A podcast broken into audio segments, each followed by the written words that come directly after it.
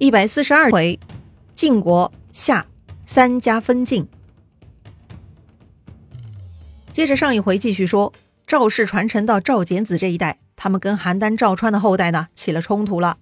左传定公13年记录了这次内讧，起因啊是赵简子问邯郸武讨要魏国进贡的500户居民，要将这些人从邯郸迁往赵氏大本营晋阳。什么500户居民还是魏国进贡的？嘿，这是什么操作呢？其实啊，春秋晚期各国之间的战争已经很多了，特别是晋国对外作战都未必是国家行动啊，可能呢就是六卿各自的行动。早先赵简子曾率军进攻魏国，魏国为了避免亡国，献出500户居民给赵简子，因而赵简子退兵了。所以说呀，这500户居民呢相当于一笔财富，是魏国贿赂给赵简子的。可是啊，500户居民几千个人该如何安置呢？赵简子的家臣董安舆为他出主意，建造晋阳城作为赵氏基地，既可以安置这些居民，又可以进一步发展赵氏的基业。嘿，好主意啊，人口就是生产力，就是财富的来源呢。于是呢，就在晋阳城建造期间，赵简子就将这500户人口暂时存放在比较宽敞的邯郸了。当时邯郸武一口答应，反正暂存期间这500户人口的税收就当是他们的地租吧，邯郸武也不亏呀。要说呢，晋阳城的建造非同一般，特别是在城防方面耗费了很多心思，所以啊，造了好几年，晋阳城才正式落成。既然造好了，赵简子呢就准备把他的属民从邯郸迁去晋阳了。这件事情合情合理，加上赵简子是赵氏宗主，他的命令也没有理由拒绝呀。所以呢，邯郸武是答应的，可是邯郸武手下的人都不答应。这几年呢，他们占到便宜了，劳动力、税赋都从这些人身上来。一碗正在吃的饭，你要给他端走，他不就急了吗？于是呢，邯郸人就想出个馊主意，他们呢就想借鸡生蛋，用这500户人呐去攻打齐国。如果打赢了，就从齐国搜刮一票，就像赢了钱；如果打败了呢，损失是赵简子的，也不用太心疼。所以呢，邯郸人就回复赵简子，请求再宽限些时日啊，再把人送回晋阳。哎呀，这个答复就惹毛赵简子了。于是呢，愤怒之下，赵简子把邯郸武招到晋阳给关押起来了。可是啊，就算如此，邯郸那伙人呢也不肯把居民交出来。当时赵简子也是被愤怒冲昏头脑了，一时没能控制住自己，居然呢就把邯郸武给杀掉了。要说呀，赵简子呢本来都是在理的，怎么就突然冲动杀人？这个呀就做得太草率了。你是赵氏大家长怎么了？国君的命令大家都不肯听呢。本来呢，邯郸人磨磨唧唧的，现在他们的老大邯郸武被杀了，邯郸人瞬间就变得义愤填膺，他们扯着大旗要为邯郸武报仇。于是邯郸武的儿子赵季家臣射兵就带着邯郸赵氏准备造反了。哎呀，造反了呀，这怎么行呢？于是赵简子就派出军队前去镇压。完了啊，这一派兵呢就出问题了。赵简子派出去平定叛乱的人呢名叫吉秦，他呀其实是中行氏的家臣，算起来呢就是中行氏放在赵简子身边的内奸。而中行氏跟邯郸赵氏联姻了，所以中行氏决定帮助邯郸赵氏对抗赵简子，连范氏都加入到他们的队伍中了。于是呢，局面就变成中行氏、范氏以及邯郸赵氏联合对抗赵简子。当时赵简子的家臣董安舆得到消息，赶紧报告给赵简子，请示要不要先下手为强。但是赵简子说了，我晋国有一条法令，使祸者死，为后可也。这句话啥意思呀？就说谁先发动祸乱，谁就该死，之后干啥都行。所以呢，赵简子决定后发制人，让对方先动手。果然呢，中行氏、范氏、邯郸赵氏呢就打上门来了，连赵简子派出去镇压邯郸赵氏的军队呢都调转枪头冲着赵简子了。道理上呢，使祸者死，但军事作战方面明显是先下手为强啊。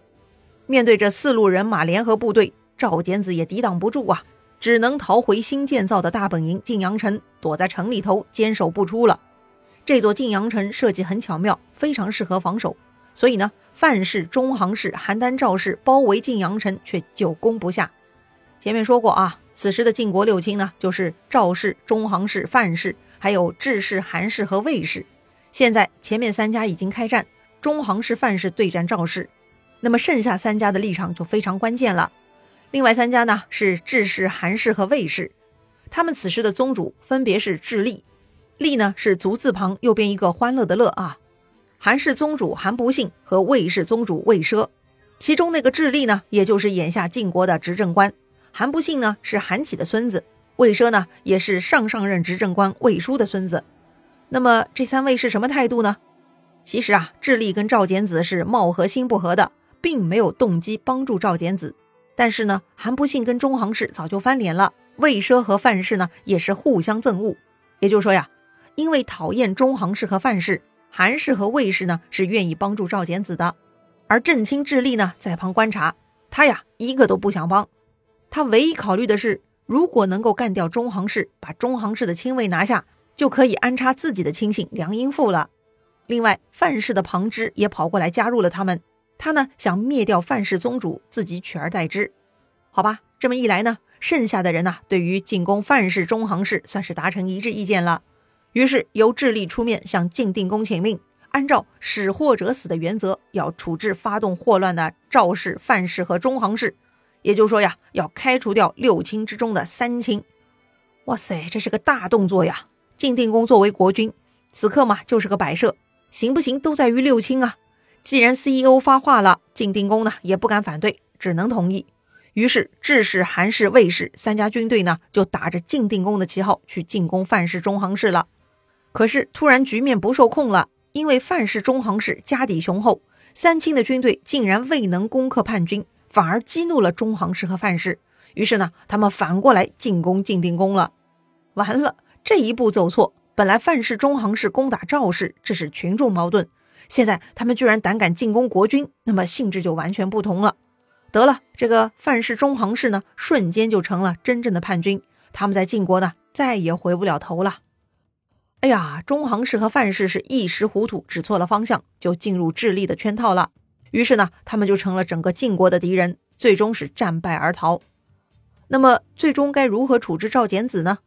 好在韩不信和魏奢是力挺赵简子，在他们多方奔走下、劝说下， CEO 智利呢再度分析案情啊，确实最先犯错的就是邯郸赵氏，而不是赵简子。按照使祸者死的原则，应该赦免赵简子，恢复其官职，该处置的嘛就是邯郸赵氏。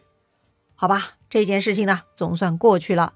不过呢 CEO 智利还是失算了，本来呢他放了赵简子一马，就准备实施自己的另一个计划，将自己人安插进入六卿，替换范氏和中行氏。可是万万没想到，刚刚被赦免的赵简子居然带头反对，认为既然中行氏和范氏出走，那么晋国就该维持现状，留下四卿即可。这话有道理，毕竟六卿都该由国君任命的，既然如今非年非节，也没人立下什么特殊功劳值得嘉奖，那么就不要多事了。韩不信和魏奢呢也跟从赵简子的意见，大家都认为不该恢复六卿。面对三票反对， CEO 智利是很生气啊，但是没辙呀，一时也没有更好的说辞，这事儿呢只能作罢。此后赵简子专门负责对外作战，坚持跟逃亡国外的范氏、中行氏对战，国内呢就交给智利了。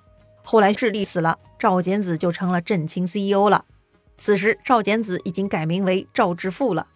赵简子啊当了17年晋国执政，非常厉害。此后赵氏宗主之位就传给了他的儿子赵无恤，史称赵襄子。前面介绍过啊，听说吴国被围困，赵襄子也特地降低饮食规格，表达自己不能帮助吴国的遗憾心情啊。但赵简子的晋国 CEO 之职呢没能传给儿子，而是回到了智氏手里，由智利的孙子智瑶担任正卿。此时呢，也差不多到了晋定公寿终正寝之时了。晋定公一共在位37年，去世之后儿子继位，史称晋出公，出走的出啊。这个时候呢，已经进入史家所说的战国时期了。又过了20年，晋国三卿赵、魏、韩联手打败晋国执政智氏，完全架空国君之位。晋出公不满三卿过度僭越，被迫流亡于楚国，客死他乡。公元前453年，赵襄子、魏桓子和韩康子发动三家分晋。又过了50年，他们三家一起被周威烈王正式封为诸侯。再过20多年，到了公元前376年，最后一任晋侯晋敬公被废为庶民，晋国就正式消亡了。名义上，晋国持续了657年，经历了2次分裂。